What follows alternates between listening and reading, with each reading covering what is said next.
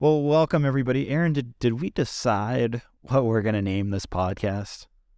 I don't know if we're fully settled on one yet, but we have a few uh few contenders. Well, what's the top contender right now? Uh, it is bricks with an X, of course, uh, to maintain brand image. Cast, Of course. Bricks Brixcast. That's what we're looking at right now. Yeah. Yeah, so so the so the audience listening to this, what do you think of the name Brixcast? There is actually I looked it up. Um, if we end up using it, I, I I saw there was using someone on YouTube was using the name Brixcast for it. What uh, was also a Lego podcast, but it lasted five episodes and it was over two years ago. So it looks like they're not doing it anymore. So we should be in the clear. But we had some other ideas for the name. Aaron. Yeah. So originally, the one I was really settled on was uh, Bricks Banter, but uh, there was a I think it's a custom like the the military community. There's someone in that community who has that podcast ready. I don't know about the activity, but it's it's still relatively consistent. And also, uh, there's a I think it was Australian, right? Australian uh news site that has a very similar name. Bricks. Yeah, so there, there- there's there's another fan media outlet that has the name Brick Banter. I think I think they even have a website. I reached out to him. He actually was okay with with uh, me potentially using the name. He said he was considering doing a podcast too. He's like, "Are you okay sharing the name?" And I was like, "Yeah, Yeah, you know, it would be confusing. So we might not go that route because of that. It would be, it would be confusing to the Lego community if we go that route. But and I yeah, think having a unique uh, identity is just always a better idea. Exactly. Um, so yeah, guys, this is uh this is our this is my first podcast, and I am I am joined by my co-host Aaron. Would you like to introduce yourself? Because I don't think anybody listening knows who you are. Well, I mean that's a little summatory, but I, that's not a word. But yeah, I, I'm Aaron. Uh, I I currently live in Germany, but I am an American. I come from uh, Texas.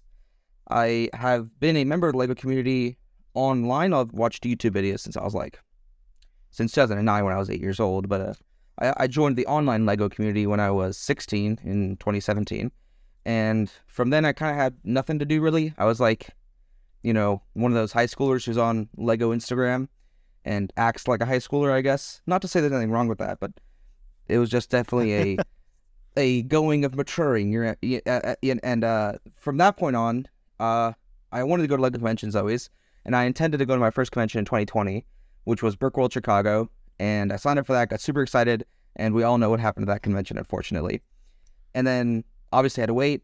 Then finally, uh, Brick Fair 2021, I was able to go, and I met there uh, Rich Boy Jay, who is now one of my very good friends. And by meeting Jay, I've also met a lot more people, such as David now. And uh, David and I got to know each other a lot better at Brick Fair 2022, as well as Mhm. um, Skaerbaek 2022, which is a Danish Lego convention, which, which we'll get into later.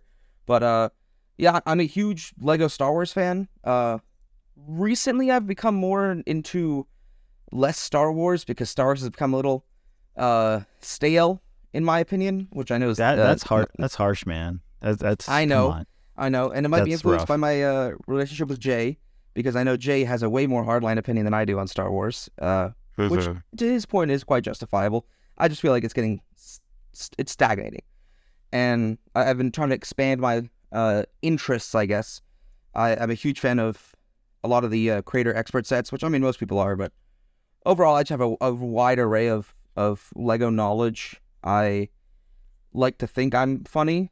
Uh, well, this episode I, will uh, tell if that's true. so is it- and to everybody listening, there was a very specific reason why I chose Aaron to be my co-host here for this podcast, and simply he's just enjoyable to talk to, and he, he's genuinely funny, as he just stated. Um, but I feel like the knowledge he has, the expertise in the Lego community, uh, like literally just community knowledge is unmatched, unrivaled, and so I feel like bringing him on for this podcast is is going to bring a different perspective than what I could potentially talk about, uh, especially if I was on my own. Um, so I am extremely happy to have you, here, bro. Like this is going to be a great time. Well, that that means a lot. That's the, that's the first time I've heard that. So that definitely is a nice thing to Oh. hear. It's always nice to Uh-huh. hear a compliment about yourself. So I appreciate that. Uh, I think it'll be uh, fun. I mean, I've never done any form of uh, recorded media, uh, with the exception of a single YouTube video, which is not to be mentioned right now. We'll get into that later. There, there, there's some Instagram videos floating around, uh, and and Yeah. Aaron, you didn't even you didn't even plug your own your own uh, Instagram. Right. Okay. So my Instagram name is um. I'm not happy with it, but uh, you know I've had it for the last, geez, what six years? Oh my gosh, it's been six years, hasn't it? It's three two seven bricks, as any good clone kid has their name. You know, it, it's it's my Lego boy one two three four five six seven eight. Not no no nine. Right. It's just eight. It's always been to eight. Yeah. Always been eight. I'm so sorry. Yeah. It's my it's Yep. my version of that name, which I just haven't had a nice rebranding of yet because Aaron- Naming Aaron's stuff a is Commander hard. Bly. Aaron- Aaron's a Commander Bly simp. I am a big fan of Bly. I don't know why. I was like, I think I watched Boo-boo. episode three for the first time, and my brother who showed me Star Wars was like, "Oh, Cody's his favorite clone," so I couldn't obviously have the same favorite clone. And I saw this random yellow clone murder Aayla Secura, and I was like, "That's my clone right there. That's my guy." And then it's been ride or die since then. Uh, I don't know why. Uh, He's a cool character, but not nearly enough content for him. I remember as a kid Yeah. when uh, the Jedi Crash arc came out, that was like, you know, mind blowing, world shocking news for me because, you know, two episodes, two episodes back to back with Commander of Blind. I mean, that's like, what, what more can you ask for, right? Beautiful. I mean that that's that's the best. Yeah. So, But- I mean, I- think we're both just generally excited to, um, I don't know, talk about the Lego community. We're not going to, I think we, me and uh, David and I agree, we're not going to make this a exclusively Lego Star Wars podcast because we'd probably run out of topics within 25 minutes, I guess, because most, the chances if you're listening to this, you probably are relatively well informed about Lego Star Wars, the Lego Star Wars community as well. So we thought we'd expand to more general Lego hobby or just general Lego uh, not not necessarily consumption, but the way Lego is used by different people and, and such. So we're just trying to have a a fun and relatively informative uh discussion every time we post an episode. You sound Yeah. so professional saying this. Uh, Oh. but yeah, no, I Mhm. agree. Our, I guess our mission with this podcast is while we'll absolutely talk about Lego Star Wars, I really, and there's just so much more to Lego, and there's just a lot of different, you know, there's different themes, of course, but there's just different things going on in the community. If you if you just narrow in on the niche Lego Star Wars community, then you're, you know, there you're losing out on a whole bunch of aspects uh, that other communities do. So I, I fully Yes, agree. gonna- I think that I started out uh, with Lego City, obviously, when I was a kid, and I always Mhm. wanted Lego Star Wars. And once I got Lego Star Wars stuff, you know, it, it was great as a kid. But all these other themes exist, and I feel like if if you're narrow-mindedly only enjoying one thing of Lego, you're not necessarily doing it wrong because you can enjoy it however you would like. But I think that there's so much more that is offered that you know, at least knowing about other stuff would be nice. Which is why I've tried diversifying my interests in the community. Yeah. Um, so we'll go on to our first topic, which is just Aaron. What have you been doing lately? What what what Lego stuff have you been up to? You've been buying anything? Have you been interested in buying something, or you know, are you working on a MOC? I mean, what, what have you been doing? Uh, a little bit of everything. I, I have a uh, as my as my friends know, I have a notorious problem with uh, not buying Legos. Uh, so I, of course I have been buying things. Um, and un, uh, just a lot of Lego Star Wars and such. Uh, I bought recently a set that I've wanted for a while, which is the uh, Rogue Shadow. Really glad I finally got that one.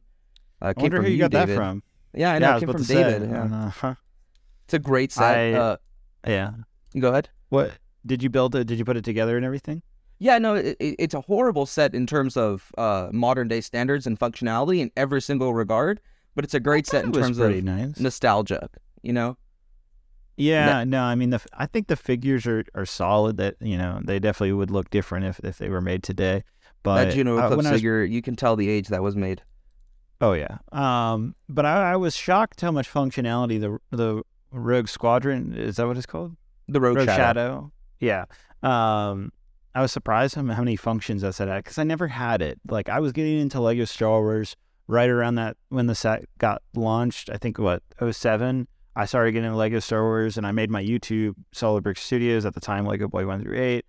I made that back in 2008, and so I think that set was still on shelves. Although I, re- I, I specifically remember going to Toys R Us, getting some Lego Star Wars sets, and I saw it, and I was like, "Nah, I want the Republic Cruiser, the uh, the dark red ship from episode Genuinely one. a better choice, though. I mean, I feel like it's a much better choice. Not not not Um, to diss Rogue Shadow, but the the cruiser is just its own it's its own league. It you know for for any of you out there who who actually like the prequels which I, I feel like there's a lot of you out there that like the prequels but i mean that is a set that i recommend a lot of people have if there's like an older set that's like not like super high priced because a lot of clone wars sets like the gunships and AT-TE, AT-TEs and you know any of those vehicles or figures uh, the prices have gone up so much in the last couple of years especially since the pandemic um, and so one set that I don't think has gone up as high is definitely the Republic Cruiser. Um, I mean, it's not it's not cheap. it's not cheap, but it's definitely not as expensive as like buying some of But the I other feel like- sets if you're if you're trying to get some some older Lego Star Wars. For sure, it's definitely not up there with the likes of like the the 08 gunship or the uh, No. the 08 AT-TE for sure, or any of the like original clone figs. There's nothing in the set that's like inherent. I think the Astromech's the hardest to get part, and that's like not too hard. And, and the build looks great. I, I still don't own one. I, I actually came close to buying one in uh, January. I went to a uh, a local lug meeting here in Germany, and uh, the the one of the people there had it, and it was just it, it was tempting, but I just didn't want to to drop that money on it because I was just uh, I'll get it eventually, right? But Yeah. yeah, other than that, buying stuff. I, I am working on a MOC right now, a couple MOCs actually. I- I'm part of a, a couple collaborations we're doing. I think you're part of one of them too, but I don't know if you're actually building anything for it. The Indiana Jones Well, one. are you t- yeah, I was about to say, is it Indiana Jones? Yeah, I I, I do still want to. Is that are we doing that for Chicago or are we doing that no, for that's for Fair? Virginia. So we'll have time for that. Okay. Yeah, so I'm building yeah, uh, I- uh, part of that.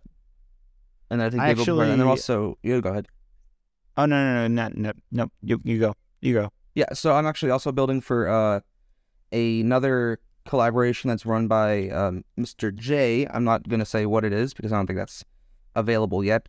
And I'm also doing something I just kind of decided to do someday, like two weeks ago. Uh, I, I decided to start building Lego flags, um, which is definitely a niche interest, I guess. So there's a a, a, a group called well not group a, a thing called vexillology, which is the study, observation, enjoyment of flags. So like country flags, city flags, state flags, stuff like that. And You're I've telling me loved this is a real thing. This is a real thing.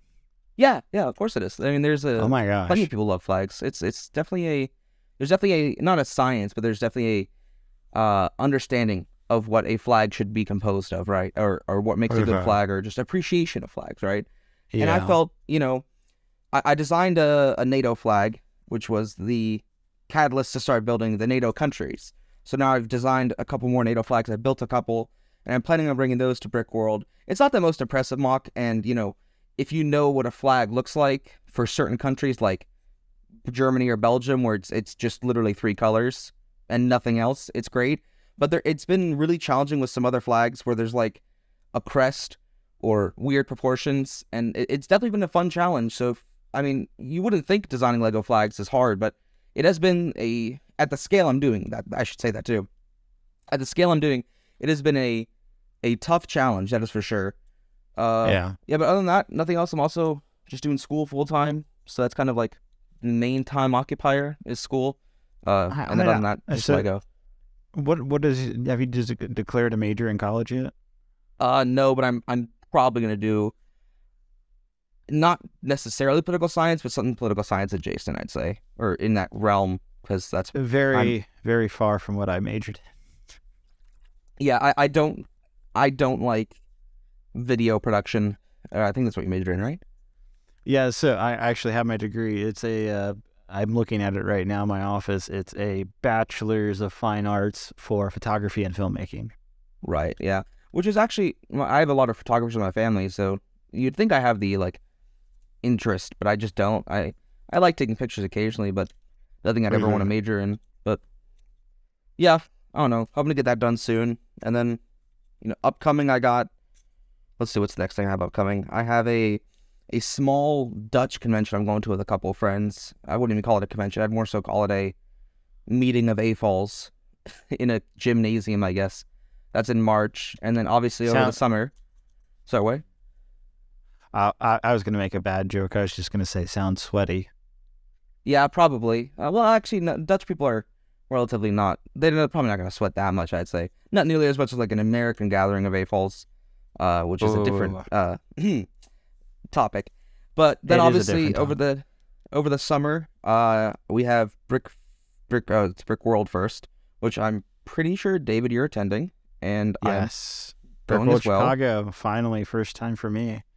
Yeah, my first time was last year, and it was uh, amazing. I mean, there's nothing that wasn't. I mean, I had such a great time with uh, all the people from Empire Lug, and I, feel like Empire Lug is def- just a great group of guys to be around at any convention, which we're going to be able to do also at Brick Fair, Virginia. The two of us. Indeed. I think. Yeah, we're, guessing to go to that. we're both. Are you a member of Empire Lug? No, Wow. I'm just uh, I'm pretty good friends with Blaine, Matt, and yourself, so yeah. I can. I mean, I'm not a member of Empire Lug, but I can like go to That's- conventions with that's Empire Lug. Yeah, if- Yeah. I, I guess I, I've never really publicly talked about it, but I am a member of, of Empire Lug, which is an online Lego users group. Um, and and for those of you listening, uh, you know, you've probably maybe heard of Lugs in passing. For some of you, um, they just again they stand for Lego Users Group and Lego like LAN, the Lego Ambassador Network, recently in the last couple years recognized online lugs as in like a lug that can exist in multiple countries that like just communicate and coordinate online. And then like when you go to a convention, say Brick Fair Virginia or Brick World Chicago, these communities come together for the first time, you know, display together.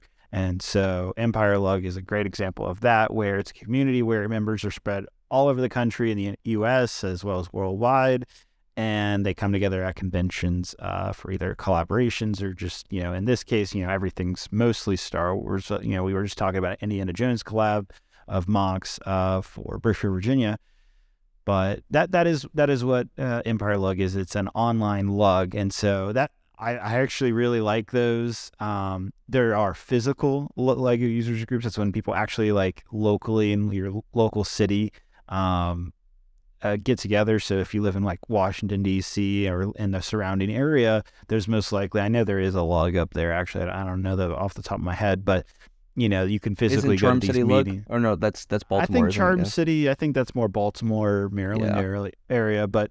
Um, basically, they're physical groups that get together rather than getting online on, say, Discord. You're actually going to the public library and just talking to other people. So if you're, you know, you're a Lego fan, you want that physical interaction, then you know, go for a local lug. But you know, if you're tight on time, or maybe you're looking for more of a niche community like the Lego Stars community, then you know, online lugs uh, like Empire Lug are, are great options. Um, and so, and and usually, you know, there's not too many like like I, I don't know what the rules are for getting into these these type of things. Usually, especially regular lugs, are you know you just got to be a Lego fan and, and you got to enjoy building and all that, be passionate about it, and that's pretty much. I think that it's mainly just like a, a a per case, you know, for the local lugs at least. Uh, it's a per Yeah. case of are you good to get in for online lugs? I'm I'm thinking almost all of them that are officially recognized will have a application process of some sort where you have to like yeah, submit a portfolio of builds or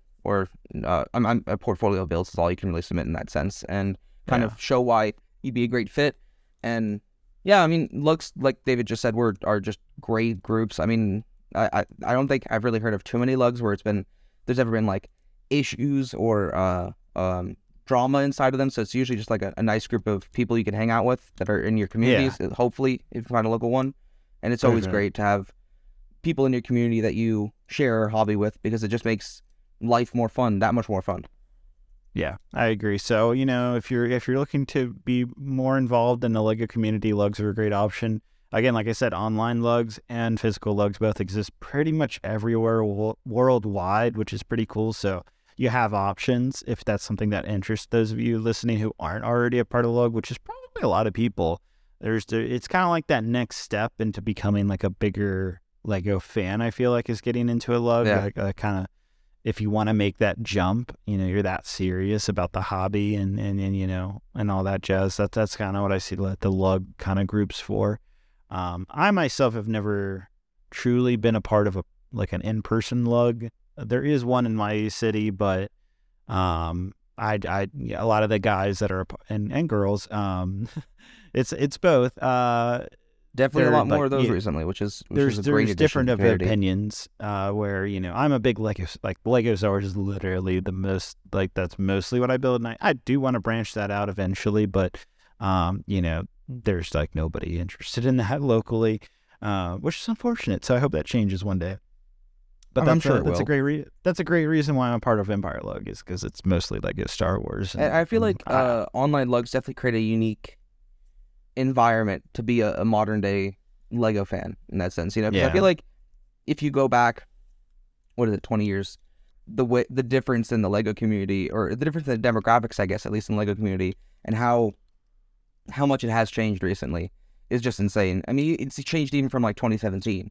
when I first joined yeah, how much the community has shifted in a different direction, more towards like inter interlinked and intercommunicating, which is I mean it's great. I mean, it's so amazing to be able to become friends with somebody who lives on the other side of the world in a different time zone and you guys both have the same hobby and you know you can just be friends over that.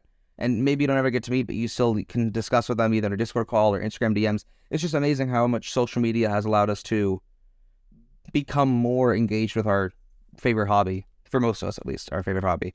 And i yeah, think it's a great and, and a, and a great segue. You know, I just spieled about lugs. That's how I met Aaron. Actually, is through Empire Lug. Is is like I don't think otherwise. If you weren't a part, uh, you, you know, you knew the Empire Lug guys, and you know, you weren't socializing with the group. I probably would have never known who you are, which is just a you know to everybody listening that shows how far it could go. And Aaron lives in Germany. I would have probably never seen him except for you know at the Lego convention. So it's just it's crazy uh, how far, like you were just saying, like how far you can meet people um, from and it's literally other sides of the world. for for my situation, it's definitely unique because I mean, like I said earlier, I'm not an Empire lug, so the the chance that I was allowed to, you know, uh, hang out at them at conventions was super uh, great. It's because I met Blaine online. I mean, that's the whole reason I'm allowed. I was able to meet everyone else in Empire lug was because I messaged and, and talked to Blaine a couple times. And before Brick Fair uh, 2021, And- which and- is my and- first.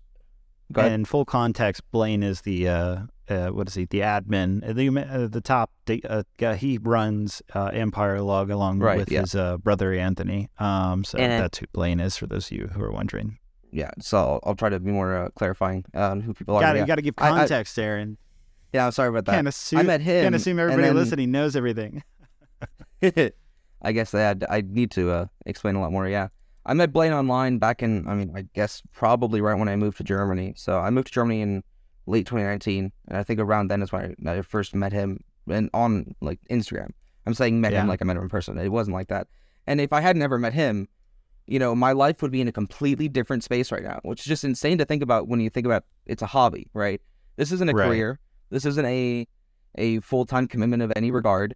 But had I not messaged this one person on Instagram, what three years ago, how wildly different my friend group would be, the people I know and talk to on a daily basis would be, what I do on a daily basis would be, probably where I even live would be, because I, I would have left Germany in 2020, even with COVID, if I hadn't met some of the greatest people I've ever met in any context, let alone the Lego community, which are I have a bunch, a few friends here in Germany, and they are just some of the greatest people I've ever met. And it's insane that meeting this one person connected me to be able to meet even more people because through um, talking with Blaine, I was like, okay, I should get more involved in the Lego community. So I, I found a few Discord servers to join, and then through those Discord servers, I found what I would consider to be probably my best friends now, which is just insane to think about. And Yeah. I, I'm not saying it's going to be a universal experience for everybody, but it has been amazing for me. And you know, if I can encourage everyone to do one thing, is just become more engaged in your hobbies. If it's Lego or anything else, it's just it, it's super beneficial to everything around you. Yeah.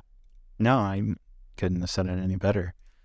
But yeah, it, it, what you- what you're describing is just the giant web that develops when you get more involved, basically. Yeah.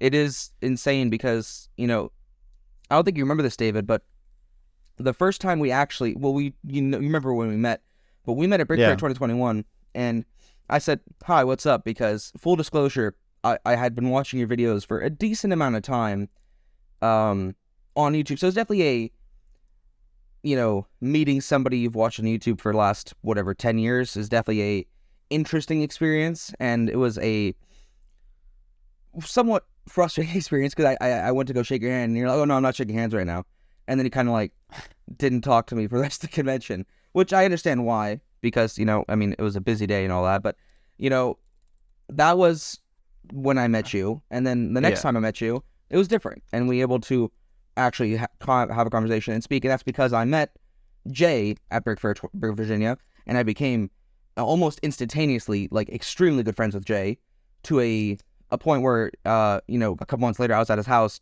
you know uh doing stuff with him.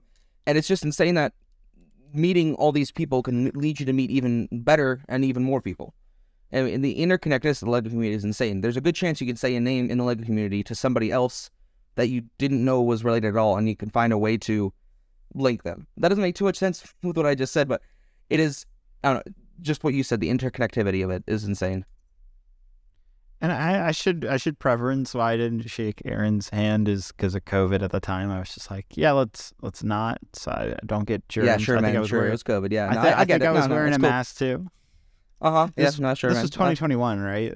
Right. yeah yeah This is yeah. 20. Yeah, yeah. I was definitely like, yeah, sure. We'll, we'll- we'll call it "Oh, COVID. I don't wanna We'll get call it COVID. oh, Yeah. okay, all right. Yeah, we'll call it COVID. man. That's fine. It's cool. Yeah. Yeah. Okay. Yeah, All right. Well, getting back COVID. back on the topic, we kind of just went off on a tangent, and you know, I actually like that. I hope I hope all of you listening enjoy this type of stuff. You know, part of the podcast, and I told this to Aaron. I was like, I want I want us just to have a conversation. I want us to I want this to be much more raw. I don't want it to feel super edited or anything like that. I just you know just want to talk and and and see where things go. And you know, trust me, guys. You know, when Aaron and I start talking the conversation can just go forever. Um, and so hopefully that that'll be interesting for those of you listening to be entertained by. Yeah, and and this is a like I said earlier in the beginning, this is a completely new experience for me. I mean, this is completely uncharted territory. Talking to, I mean, I'm talking to you obviously, but talking to nobody is something that I have never done before. And I mean, you, you, I'm you know what I'm thinking? what? I'm, I'm just imagining that me and you are are on a stage. You know, uh, think you your stage in high school, like that that stage, the auditorium stage. Uh, we're on stage.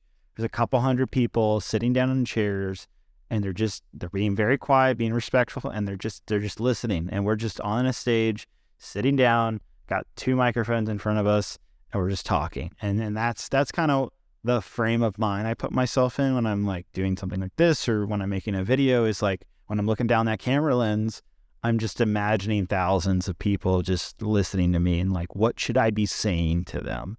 And it doesn't Right. scare me. Um, you well, know, I mean, you it- have been doing it like a lot longer than I have. fif- I've been doing it for like let's 14, see, 28 minutes. years. I've been doing it for about 28 minutes and 13 seconds. So All right. I, I feel like you might have an advantage in that regard. Um, just me. But- I mean, there's a, But that, that that's kind of what I'm imagining it as. That I don't know. I don't, that that's the best way I can explain my mindset. Um, Right. And and so my advice. And I just want to you is- apologize uh, in advance because I know that because I am nervous right now. In addition to the fact that I already talk very fast, I might be talking really fast, and I'm trying to slow myself down. But uh, maybe this first episode will not be the greatest for uh, people who don't like listening to fast talkers in that regard. But uh, I think I I'm think trying to- fine, man. trying to slow it down too. But yeah, uh, let's move on to the next topic then, uh, which was uh, Rivendell, right? Yeah, yeah. So that that is the big news this week. Um, coming out from Lego is the uh, Return of Lord of the Rings. Technically, we already knew it was coming back because of the Brickhead set that launched on January first. Um, I have I have all I got uh, actually the I got review copies from Lego from the Ambassador Network for the BrickHeadz, which I still need to actually kind of integrate a review. with. I might integrate that into the Rivendell review, but anyhow. So I am getting a, uh, a, a review copy of the Rivendell set, so that'll be really cool to get hands on with.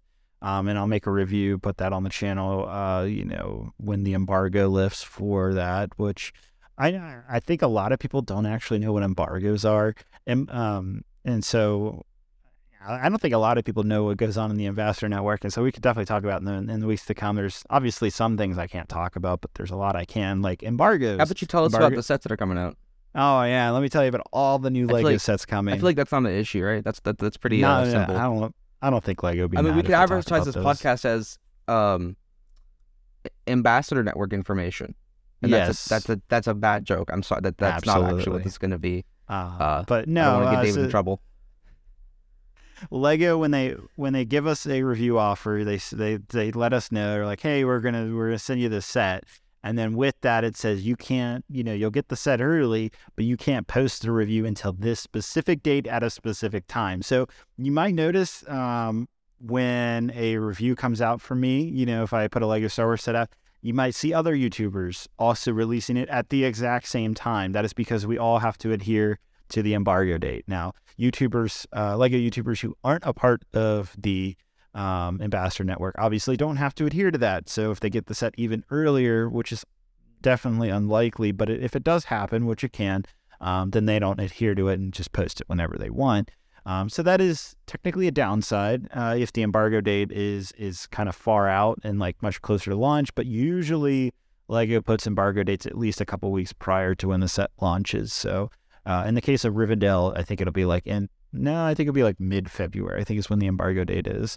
Um, so that that is you know something that all Lego recognized fan media. It's such a weird name, or call it all RFLMs. Uh, it's it's the worst acronym. It's worse than That is snot, such a like it's such a obnoxious acronym to say.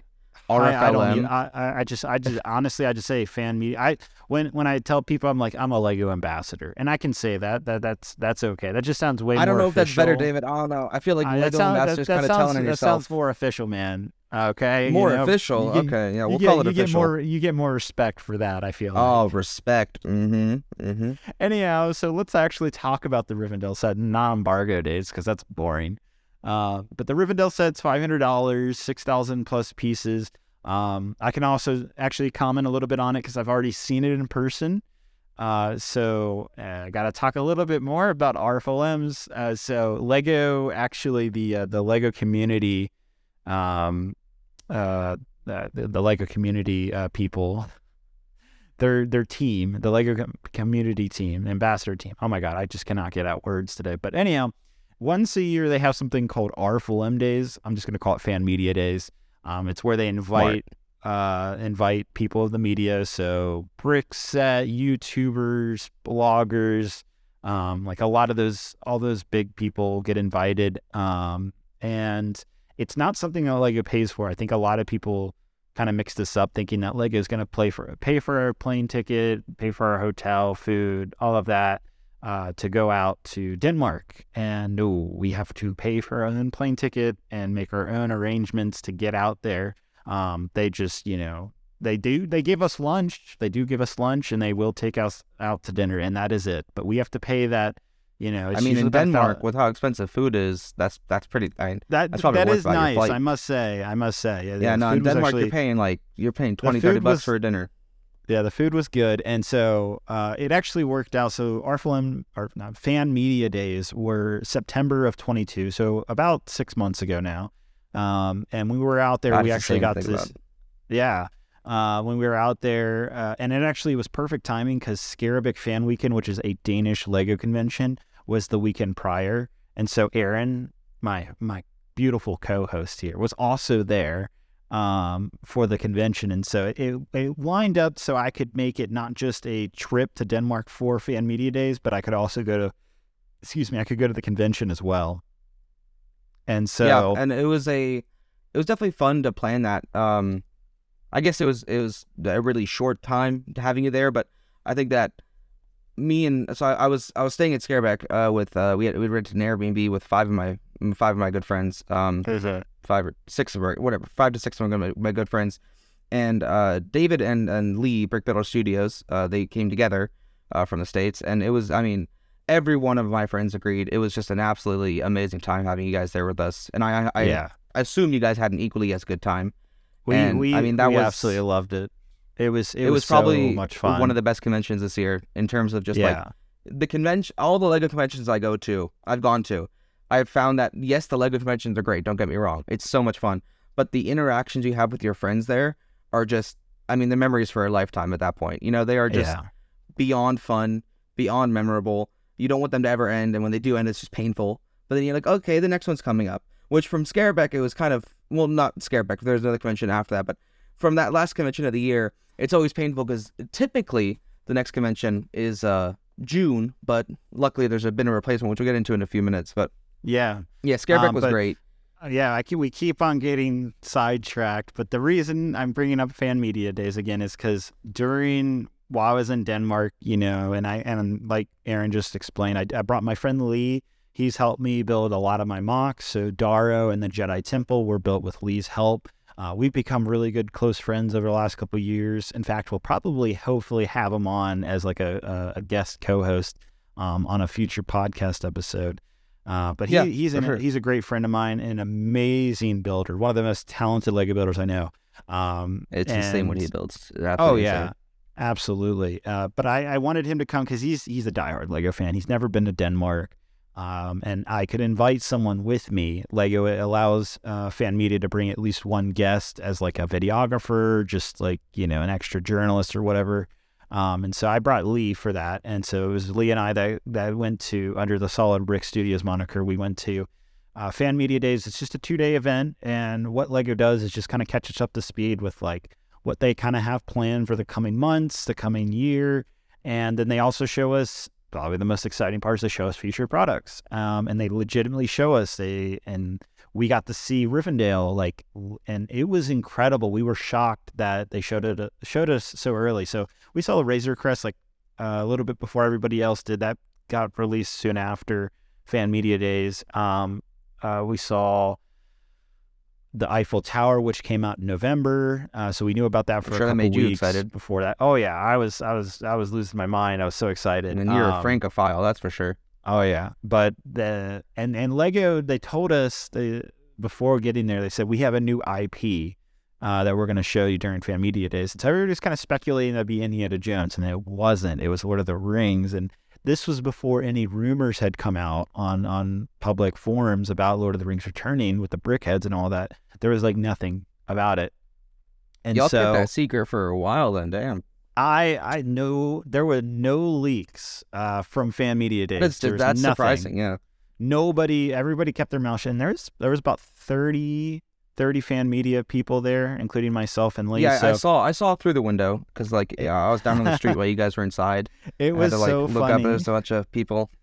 aaron's not lying Yeah. he literally we were we were in the lego campus the headquarters and he literally was also walking the headquarters and could see us through the giant windows at lego which was just so funny i i, I was laughing so lee saw him too I mean, it was just- funny for you, but you know, it sucked for me because like, oh, I, wish I could go, but you know, I had Well, to just kind of maybe walk next around the, time. the rainy Billund weather. I mean, hopefully, Oh, I mean, we'll see. Yeah.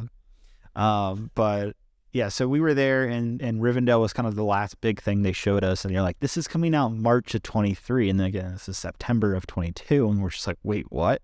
this thing doesn't come out for another six months. And you guys are showing us this. And the set they had was uh, final, but some of the minifigures still had stickers on them instead of prints, which was hilarious. Uh, some of them were just not little finished throwback yet there. yeah, it it was cool, and you know, uh, I think, uh, I think maybe. Sorry if you if you can hear River in the background, it's my dog. He he's barking at probably the UPS guy, delivering more Lego, of course, to my house. Um, I mean, you buying Lego? I do not. I do not believe that at all. I, I have a great watchdog. He lets me know when the Lego comes. Uh, Ah. But anyhow, so seeing Rivendell, the whole room just lost air. Like we all gasped and we're like, oh my God, this thing looks incredible. And we all just like immediately piled up at the table, taking pictures and all that. Uh, so I've already had hands on with the set and I've already had months to think about the set. And when when we were talking to the team, they told they couldn't give us a final price. They said it was going to be between four hundred and five hundred dollars. I had assumed it was probably going to end up five hundred, given that at the time the big inflation had just happened like a couple weeks prior to Fan Media Days in August. they actually happened right after Fan Media Days in Europe. Yeah. So, you know, they, they couldn't give us a final price because of the inflation increases. Um, so I'm not surprised that it went up to 500, but you know, based off what we saw this week, $500, 6,000 pieces, 15 brand new and exclusive minifigures plus. Wait, you're telling me that plus- BrickHeadz don't have figures? Oh, I know, right? Plus, everybody forgets there's six printed minifigure statues. Those are full on minifigures. So if you include those, which I think are deservingly to be included, that's 21 minifigures that are exclusive to a set. I mean, that makes the five hundred dollar credit card charge go down easy. That's for sure. Yeah, I mean, you know, I haven't gotten hands on with the, the the official release set, but like the time I've had to think about it, it is a good set. It really is. I mean, obviously it's Rivendell. It's like one of the most iconic and beautiful scenes of the Lord of the Rings trilogy. It's it's so memorable. And actually, in my review, I'm going to talk about how I've always wanted a Lego Rivendell set, and it's because of a Brick Fair 2012 MOC, and I'll, I'll kind of talk more about it in the review. Uh, but someone made a Rivendell MOC in 2012 at Brick Fair that just Is that like the same brick fair that you interviewed Jamie? it might have been. I'm not sure. Uh, Jamie Classic is in video, the the Lego way. designer. Yeah, I know. And I was like, "Hey, can you tell me about this Imperial shuttle?" It was the UCS Imperial shuttle was coming out. No, I think that was 2011 actually. I think the U- U- UCS Imperial shuttle was coming out in 2011. Jamie, Probably, uh, yeah. what's his last name? Ber- Bazar, Ber- Bernard, Ber- Bernard Ber- Bazar? Yep, something like that. Uh, he he's like everybody knows him. He's on the Lego Masters uh, U.S. show as the judge, and he's known for the modular buildings. He's a really talented Lego designer. But he was actually at Brick Fair, um, 2011, And at Lego Star Wars. And he was also at Skaerbaek, and I got to give him a hug and say, "You're amazing, man." And I got a picture Yes, with him. Watching you fanboy over him was definitely I- something. That's for sure. I, I fanboyed over Jamie, and also Amy, the other host of Lego Masters, was there too. She was so oh, nice. she's super nice too. I, I advocated to her because she was on the Lego Dots and I think Lego Friends team. She leads those teams at Lego. And I said, "Can you bring back Sand Red? Because like they, the Lego Dots uh, theme brought in some new Lego colors, and so I, I asked her that, and she was like, "Everybody wants Sand Red back."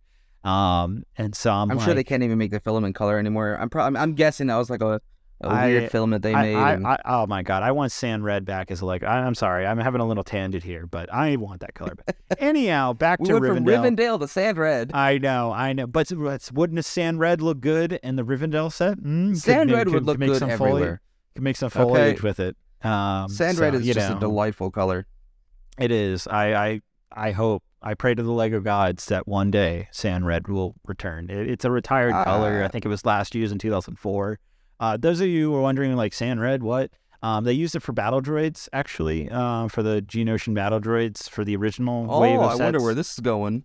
Uh, well, I just want to say, you know, if you're wondering Uh-huh. what color that is, just look at those battle droids. But And if you want to see those battle droids in action, be sure to watch. Uh, what what, Hey, what should they watch? Hey, whoa, whoa, whoa! I'm. We're not going to talk. oh, is that not what we were doing? We oh, are I'm not sorry about talking. that. That's my bad. We are, we are not talking about that right now. Uh-uh. We're not talking about your your ginormous Geonosis walk using those using those figures. Oh, Aaron, you're gonna spoil it.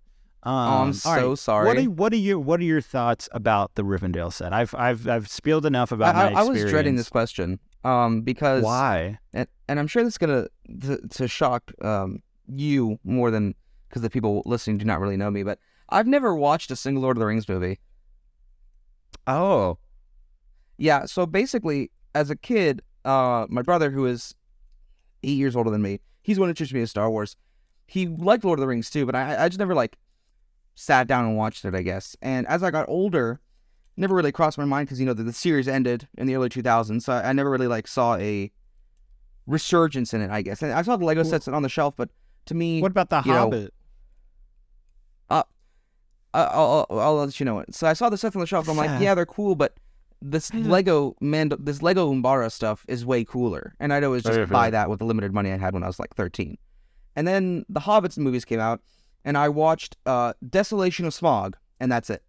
No context at all to any of the characters at all whatsoever about anything. And that's my exposure to Lord of the Rings. So I I see why this set is good, and I probably will get it because I mean it is a downright amazing build. The figures look great. I love the dual molded feet. It just looks all around amazing. I probably will get it. Which yeah, but I have never once watched Lord of the Rings movies, and I, I've I've jokingly justified it recently as it's too expensive for me to watch the movies, and I'm not wrong there because I know that the second I watch them, I'm gonna just go on Bricklink and buy every single one of those sets, and it's gonna Uh, be a a disastrous financial decision. I so I know exactly what you mean because I I too didn't watch the Lord of the Rings all the way up until I was like 22. I'm 26 now, or about to be 26 in like two weeks. Um, and so I waited so long in my life to finally watch the movies. And when I did, I watched the extended editions, like the hardcore fans suggest me to too. Um, and I thought they were really good. I like Two Towers the most. Um, but I actually really like the Hobbit trilogy. Hot take. I think I, I think I like the Hobbit trilogy a little bit more than Lord of the Rings. Maybe maybe that's too spicy for everybody, but So Personal opinion. is that the one where the dogs are out all the time? yeah. I, I don't understand the whole feet the shoeless thing. Uh, I'm sure there's an explanation. Uh, Yeah, to that. it's it's just like a book thing. I really like it's part of the Lord of the Rings book, the Hobbits. I don't know. It just seems feet. ineffective to go into combat against like a dragon wearing no shoes. But they're yeah, true. Okay, all right. Well, anyhow, I don't mean to be that guy. I just I I don't I don't see the appeal as of right now. Uh-huh. I will probably watch them with the new Rivendell set because my temptation to buy, you know, the ridiculously expensive sets and figures would probably be satiated by a five hundred dollar thing. But but my point being is that uh, also like Rivendell's the perfect set for if you are a fan of the Hobbit movies more, or if you like both. Like there's bits of both movies technically in Rivendell. Um, and so I think it's just an all arounder great choice that Lego chose to bring Lord of the Rings back to do a Rivendell set. And you know, when I was at Fan Media Days, I asked the Lego team, was like, "Are you guys making more Lord of the Rings sets, or is this it? Are you bringing back like a full wave, or should we expect something in summer 23?" They said, "We're definitely considering it, but this is kind of like a t- we got to see the tests, we got to see the the sales numbers on this set, we got to see what the interest is in this, you know, high price Lego Rivendell set. Is this going to sell well?" because you know bringing back an entire IP and entire requires you know a whole bunch of money and investment, you know all that I guess on Lego's end, and so they're just testing the waters um, to see. And I think that's actually quite interesting because Yeah. you know, obviously if you're in the echo chamber of, you know, Lego Instagram or a Lego Discord server where it's like mainly young adult teenager fans who all love that type of Lego set, obviously the perception is it's gonna sell very well. But then you gotta think about the fact, you know, it's five hundred dollars, right? And that's that's a lot of money for a lot of people. And so yes, you can perceive it as selling well, but I, I think that it probably will not like sell amazingly well.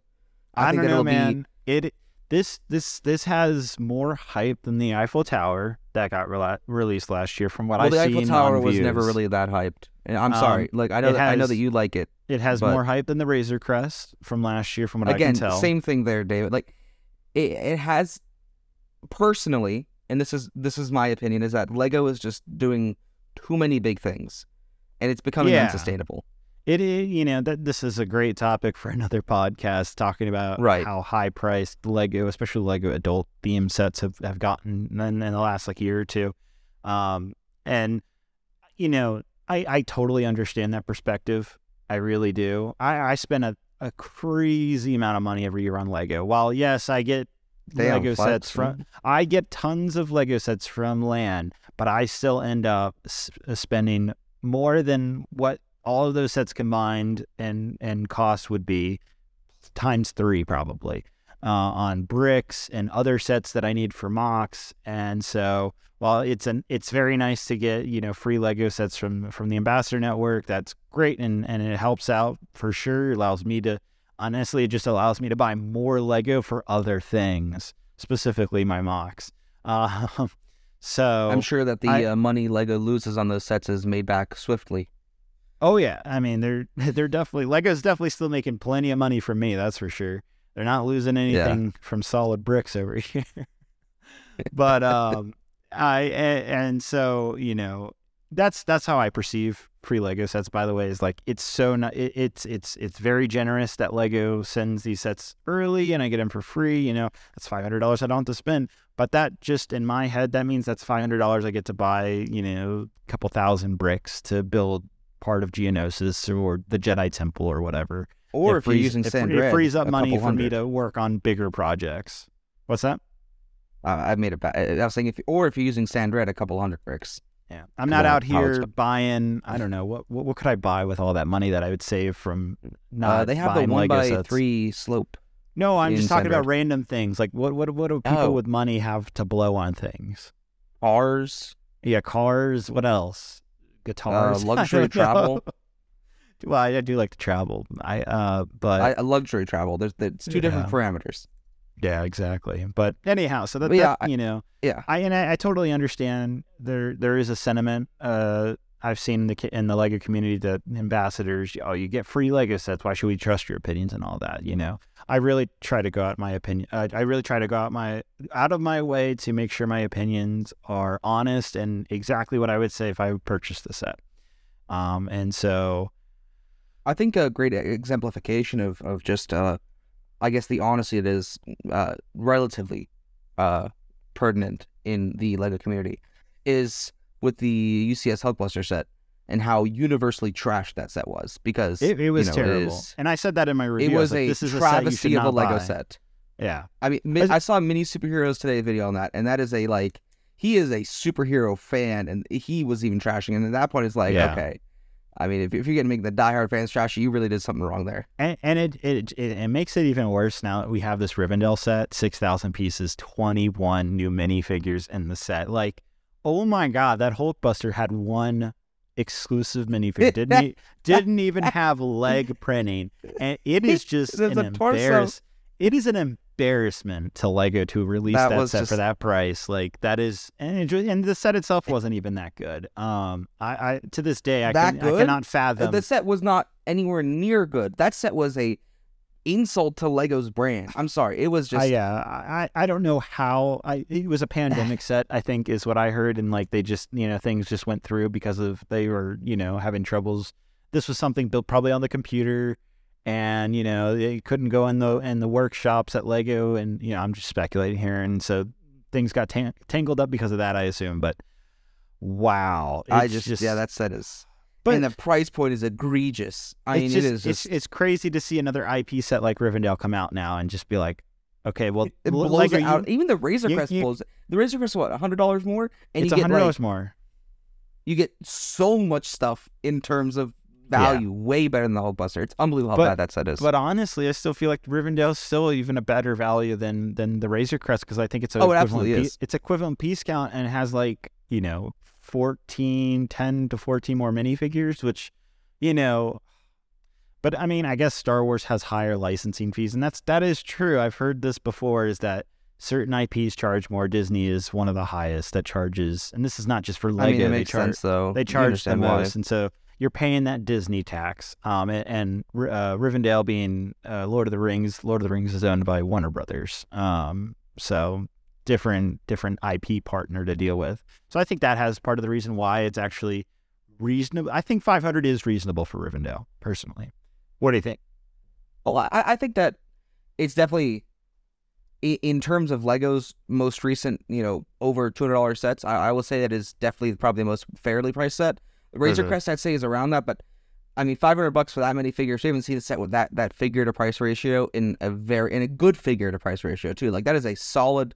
The every figure is a banger, and there's so many of them, and a great set. Like I mean, the trees in that set just blew me away for a Lego set Yeah, and the new plant piece is great. I, I think that Rivendell definitely, if you can afford it, and only if you can afford it, I think that it's an absolutely great set to get. And if you ever think you'll want it and you can't afford it, I would get it because I mean that set's going to be ridiculous in the aftermarket when it retires because it. I mean, it's so expensive, unobtainable that it, it's just the way that supply and demand will work. It's going to become stupid expensive in the future, and and that's so frustrating. But well, that's a different topic for a different podcast. Um, but I think it's a great set, even though I have no emotional attachment to it at all and no understanding of the source material at all. But I, it's a great set. I I absolutely. Oh my God, Aaron. There is an owl in my backyard right now. I've never it's your house. No, and I've never seen an owl before in the wild. He's on the ground. This owl is eating. It's an owl, like an animal. Okay, you didn't get the joke. Oh, oh, that was terrible. No. This is sorry. so cool. I, I, have It's an never. owl. I've never seen one out. and, Like it's it's 4 p.m. It's like still daylight out, and and oh my god, he's looking right at me. He's looking oh right. oh my gosh, me. she's gonna attack. Oh my god. Get River ready. I'm kind of freaking out. You know what I, owl lo- I, German I low key kind of freak out over wildlife. I do, you know, some wildlife photography on the side as a hobby, and so seeing that right now, just kind of just in my own backyard, that was amazing. All right, that was that was so on the side. I'm sorry to everybody listening. Since, like, well, dude, I, I'm, I'm gonna throw my own tangent. You want to know what owl in German is? It's Eule. That's just a fun word to say. this is this is why you're my co-host. This yeah, is I- mean, reason. you know, if you have any German fans, I'm sure they'll appreciate me mispronouncing the heck out of that word. Yeah. Um, all right. So But we've yeah. talked enough about Rivendell. We'll probably talk about it in the future future podcast when I have it on ha- when I when I've reviewed it and we can talk even more about it. Um, and I'm not going to be surprised. Yeah, so let's talk about Uh, I'm not going to be surprised if it doesn't Um, uh, sell out day one. But yeah, Lego Star Wars. We can just briefly talk about Lego Star Wars. You know, recently we had the um, the helmets get released. What did you What did you think of Rex, Cody? Uh, and, well, see, and recently I got- Boish? I Boish? recently built I think that's how you the pronounce it. Boushh. Boushh. Oh, I, I'm so sorry. But yes, I, I Boisch? Wait, uh, sorry, what did you say? You said Boisch? Boish. Boisch. How- It's Boushh. B O U S S H. Bow. I'm sorry. That's just that's condescending of me. I'm sorry about that. It's okay. Um, Boish. I'm sorry. It- it- it's not a big deal. Uh, Le- Leia's disguise. Um, yeah, I think that uh, Boushh looks kind of odd, but still good enough. And I think of the three, Cody is the clear winner. I know that you you like your Rex, but I think Rex looks kind of goofy. I'm still gonna buy all three because I have all the other helmet sets. So at this point, it's kind of like, you know, they look better with how many with more of them on the shelf, which is a very privileged thing to say, I guess. But I think that they're good. I mean, helmet sets are. I, they're, you know, Jay Jay mentions this a lot that he hates helmet sets, and I I understand why. I understand why they are a, uh, not necessarily divisive, but a very much uh. Some people don't like them because I, I think that you know as much as I like the helmet sets, and I'm sure you do too. I think that the community would be much better serviced if we got like a good play set in place of that at that price point, right? And that's obviously personal preference, personal opinion. I'm sure there's plenty of people out there who like the helmet sets. And of course, like I just said, I'm buying it. But I think that it doesn't feel Lego Star Warsy to me in that sense. And I understand that Lego's transitioning to an adult theme or adult, you know, product line and stuff. But personally, I don't view them as like, you know, top tier sets such as, uh, you know, a new UCS set or a new play set or something Yeah. like that. Yeah, no, that makes sense. Um, and you know, I feel like it's now the fourth wave of helmet series sets, and they've made a lot of the helmets. You know, I'd love to see more Clone Trooper helmets, but I, I would be very surprised if we get more Clone Trooper helmets in the future. But I think we are probably seeing potentially one of the final waves. There might be like one or two more helmets to come after this. I imagine. I really don't see what else they can make. You Uh, know, I- like I- that, I that heard- can look good. I heard rumors that maybe there'd be an Endor helmet because it's the 40th anniversary of Return of the Jedi. And that makes sense. I guess that would be horrible, And, and but- it would look like it would look like the Luke Skywalker red red five uh, helmet that we got like last year in 22. Um, so Which you, I don't know. I feel like it's like the buildable figures, where if it's a if it's a face or it's meant to have a face, it doesn't translate well. I- yeah, I, I, okay. And I will caveat with this with saying that the Luke's Red Five helmet is a pretty good helmet set, but I think that you know a closed face helmet is a much better approach, except for the Dark Troop. I don't understand why they made that one. That that's just an enigma to me. That is such a out there set to make a helmet. You know, I I don't like it. I'm gonna get it because I need to, but that's it. I don't know. I, I think that I, I I can't believe how the much helmet- I can't believe how much the um, Tie Bomber helmet's starting to go up in price. Oh my gosh, it is insane. And you know, I'm I bought that one in 2020 at Legoland Germany for like 25 euro, I think. I got I had to keep on and stuff. And I have never been happier to buy a random Lego set before. I mean, But not having to buy that one is just insane. My point being is that the helmet collection is starting to gain value, which I didn't think would happen not for a long time. Um, The and Scout so Trooper and the Sword Trooper as well. Yeah, it is. It Yeah. is odd. It, it, and it, I'm surprised, and so I think you know when the when it initially launched those first couple years, uh, twenty, it, yeah, I think it launched 2020 and then 2021, 22. Now we're in 23, so four years. Um, and I think those initial launches, fans were just like, eh, you know, okay. Now that we're starting to see a much more complete collection, now we have clone troopers, um, and we, we've pretty much got a good variety, I feel like, of, of helmets. I think people are starting to see the full value now than maybe they didn't see. I, I, I can even say I didn't fully even see the value in them when they first. No, got I did not either. I did And not see so- that. I, I, and I so looked one day. The Tie Fighter helmet was just Now- stupid. Now that I have my favorite characters, Cody and Rex, as helmets, I'm like, okay, all right. Well, now I'm happy I have all the other helmets because, like, I kind of want the complete collection now that my characters have been made. Like, you know, and so Yeah. maybe your favorite character is Darth Vader, and, and now you're seeing all these helmets together, and you're like, ooh, I do want to collect them all. So, you know, I think I think Lego was on to something in the beginning. Maybe it just it, it just needed time. It needed a couple of years for it to really firm it and and and get get uh, acceptance within the community. And I think we're finally at the very potential end of the helmet series. Um, seeing that is, is I wouldn't be surprised big- if it a bigger ad- adoption of it. I think there Um, might be another wave, or maybe wave. Yeah. oh my gosh! Wow, maybe We a might- wave or two. we, we- I yeah, don't see. I couldn't see more than one more wave probably, unless it was just a bunch Also, of like troopers. they just seem at retail. I mean, personally, they just seem a little pricey. You know, and, and that's not a huge deal because I mean, I think no matter where you are in the world, you can get them for on the fact sale. that they you know, don't have week one. absolutely. Exactly. I feel like I understand pieces cost money too, right? And you know, they're seven, eight hundred pieces, and it's a relatively fair price to piece ratio. But I feel like a lot of the pieces are kind of colorful, commonly used, you know, one by one type pieces as well. And it's just, uh, I, I- I don't think I ever have or ever will pay retail for the helmet set because it's just not that value isn't there for me, right? And I think that's a problem with a lot of collectors too. Um, and I'm just guessing here that you know, I got seventy dollars. I can walk in the store. I can buy Vader helmet, or I can buy I, I, not necessarily, but Mando's N1 Starfighter. And you know, one has what three figures and a decent build, or one has just a build that you display forever. And it's like for kids, the choice is clear. You know, there, Yeah. there's one option, and it's the playset, which is why I think Jay is onto something when he says, you know, he hates these helmet sets because they do take away slots from playsets. And I, I'm looking forward to if and when these set these helmet sets stop being produced to getting a playset taking the spot of the helmet in every wave. Yeah. I think that'd be ideal. Exactly. Um, and you know, we're we're expecting more Lego Star Wars diorama sets in the coming months. Um, hopefully, and I think the rumors are pointing to those being 40th anniversary of Return of the Jedi, which makes sense. Um, but I think they'll be you- lacking one well, specific let me ask figure, you this, yeah. Let me ask you this, Aaron: If the helmet series goes away in 2024, would you want to see more diorama sets potentially covering the prequels at that point? Um, So- or would you just want to see those as pure playset? Uh, you know, for, Re- for referencing back to because Lego does want to make more 18 plus adult sets. That's why they have the diorama series. That's why they have the UCS. That's why they have uh, the uh, helmet series. They're all targeted towards adults. right, referencing back to, to Jay again, which I'm not I'm not trying to say I base my opinion off of what Jay says, but he makes good points in that regard of like I see personally, he he hates diorama sets too, but I personally see a much better value and appeal in diorama sets. And I think that if they do start coming out with more more of those opposed to helmet sets and you know maybe not play sets that's fine because these sets usually have a figure.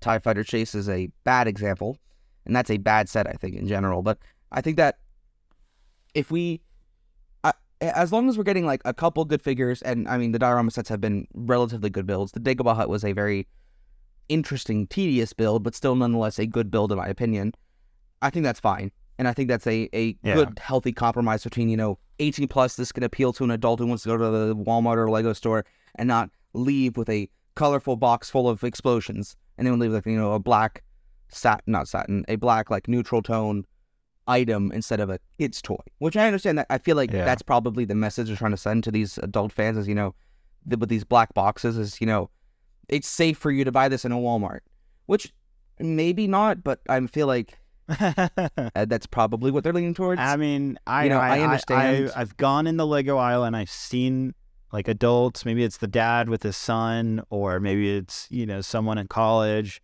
whoever it might be. I've seen those type of people looking at the Lego sets, specifically looking at the 18 plus. It's not just Lego Star Wars, but just like all of the sets. You know, Target has a really good display now where they actually combine all the 18 plus sets in like one area. Um, and I, I've gone in that aisle and seen adults um, look at the sets and like pick them off the shelf and like turn around and like be genuinely interested in them. And you know, yeah because it's more socially acceptable to that adult right and yeah. that, i feel like that's kind of absurd so I feel like the where, marketing, I feel like the marketing is working on on the Legos part on, Right. on trying to make and I, like- come to the point where like when i was a teenager in high school um back oh geez, 2019 was four years ago. Oh my, uh, sorry. Back when I You're was a teenager in high school, I know it's ridiculous. Uh, when I was a teenager in high school, I was. I mean, I had my dark ages, uh, which sounds absurd to say I had them when I was a teenager, but I had my dark ages right around seventh, eighth, ninth grade. Right, I wasn't mind too much Lego. Tenth grade, kind of got back into it, but you know, being a high schooler, I guess this might be exclusive to where I was, but where I lived, it was very much a. There was no one at my school who had the same interest as me, and it was it was very frustrating, and it was very, uh, angsty because I mean high school is high school, right? And it was always nerve wracking to go to the local Target that's like two minutes away from my school. Like, am I going to see someone there, and they're going to see me leaving with like this box of Unikitty CMFs, which I guess that's a different example because like why am I buying so many Unikitty CMFs? But twenty five cents a piece, you can't you can't pass that up, right?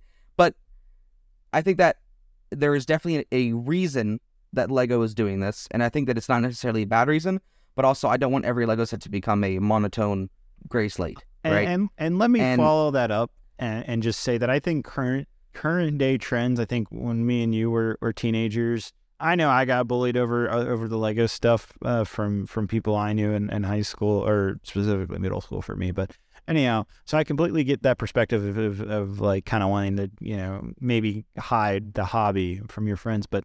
I think because of TikTok and you know all the short form content, exposure to Lego as a hobby is is gaining traction, and and and just general acceptance of nerdy hobbies, not even just Lego, is becoming a bigger thing for teenagers, for young adults to not feel like it's a bad thing. Uh, that it, I do the, the- agree, The, and the that social it- it- acceptance is is increasing dramatically, at least from what I've seen. I think it parallels the um I don't know if you remember this back in like 2012 when like the world kind of accepted the word nerd and geek to be like endearing rather than insulting, Right. you know? Yeah. And then, you know, like the store like Think Geek came about and that became a very large centralized location of the you know the word nerd and geek went from, you know, the most ruthless insult you could hear in high school to a not cool person, but like, you know, not ostracized. O- Oh Right. my god, ostrich sized? Did I just say ostrich sized? Yeah. Ostracized. and I think that that's definitely something that's happening with Lego. Uh, Yeah. I, I'm going to say I'm pretty jealous of today's youth who get to experience that because, uh, you know, I wish I had gone through high school with friends who like Lego because it was kind of, kind of grabby. Um, but you know, I guess it's part of life, and you know, you got to move on. You can't be angry about the past in that sense. And and I have plenty of friends now. Of course, I mean, all of my friends now like Lego, so it, it's not horrible. But I think that Lego has definitely helped in that acceptance of making it more mature, I guess, because I feel like it's always easier to to, to justify something if it looks the part, right? And I think that that's what the 18 plus sets are doing for Yeah. not. I'm not just saying high schoolers only. I'm saying adults too, because you know, if you're, you know, an adult who's like 30, 40, I understand the, the the negative connotation to hanging around a kid's toy aisle and buying a kid's toy, right? I, I understand that that can be, you know, awkward. So I get why Lego's doing it. I understand the need for it. I don't think this should go away, but I don't like the, uh, you know, Control A that they're, they're seemingly doing, where everything is following that trend in black box. Right. And I know that plenty of people are like, oh, black box looks super sleek, super nice. It's cool. You know, my friend this uh, earlier today sent a picture of this like new display he made in his in his uh, house of like the boxes he decided to keep, and he kept like the o, some 05 boxes, some 2012 boxes, and stuff like that. And just seeing like what set really got me was like the 2005 Clone Turbo Tank box. Just seeing Yeah. the action-packed nature and just sheer beauty of that box was insane. And to think that we really don't have a box I would call an equivalent to that now. You know, we don't have a, you know, I picked this up in a store as a kid and I'm just, the, you know, or an adult even, and beyond excited to go home and build it. I, I, I don't have that anymore. It could be because I have a saturation of Lego sets, and that, that could be a part of it. But I Yeah. really feel like, you know, Lego's become less loud and creative, less loud and fun, right? I, I feel like uh, this is a great this is a great topic. We could probably go on for another hour. This is definitely something we should probably do for a future podcast episode is talking about like box art and just like the feeling of that set. Yeah, I, I- completely know what you're talking about. But we are running out of time. We've gone over, gone nine minutes over our hour targeted. Uh, oh my limit. gosh, I didn't even notice that. I know, I know. We've we've recorded so much. Um, you know, when we started talking about Lego, it just it goes on and on. Um, so next week we'll probably pick up on some of the topics we wanted to talk about today. like uh, most recently Atlanta BrickCon was uh, re- very recently, but we just talk about Lego conventions in general. So that is uh, something we want to do uh, on episode two. So, uh, Aaron, any any closing thoughts, and and also just to kind of uh, go and, end what you were talking about about you know acceptance, I guess of of being able to buy Lego sets at an older age. At the end of the day, I just want to tell everybody just do what makes you happy. You like if if going out and buying that Lego set is going to make you happy, then I see no reason why anyone should stop you from your own happiness. And and that is my advice to you. And I think that's 100% correct, but then you know, brains don't work that way. And that, that that's the crappy part they're, of they're not humanity, they're not your friends if they can't accept that something makes you happy. Um I, like I like agree. a Lego I fully set. agree. Yeah. We'll, we'll get into this more in the future because I, I definitely have some nice opinions about this that I think will be uh, well thought out and well spoken from you as well. I- Yeah. I don't think we disagree on this necessarily, but yeah. Well- Well, yeah. Closing remarks in that sense. I just think that uh, I mean, I hope I did well for my first ever uh, I think you did well. speaking of. Well, I mean, I'm, sure you're, you would say that. But uh, in other words, I'm excited to see where this goes if it goes somewhere.